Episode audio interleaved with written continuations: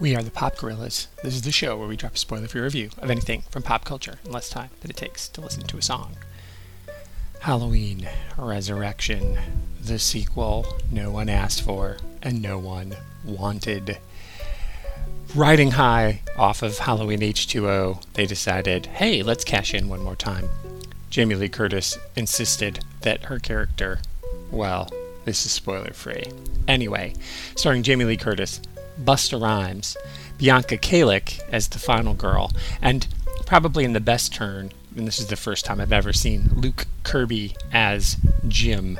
Um, he, he's gone on to do lots of other things, most notably his portrayal of Lenny Bruce on The Marvelous Mrs. Maisel.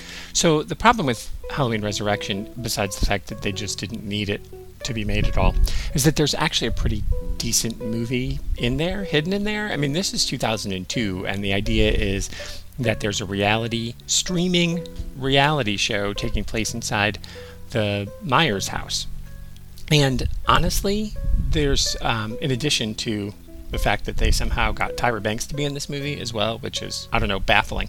But what was most baffling is they understood the idea of live streaming and reality TV in 2002, and most people were still on dial up and didn't even have internet in their home in America. So it was very clever, and there was something there about the spectacle of reality TV, about the spectacle, which was happening. That, of course, Survivor was big in America, but this idea of a live stream show way far ahead of its time.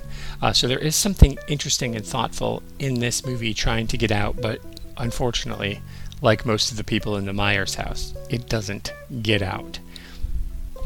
Of course, if you're a completist, you should make sure you watch Halloween Resurrection. But if you're just looking for a good Halloween movie, I would say give it a pass.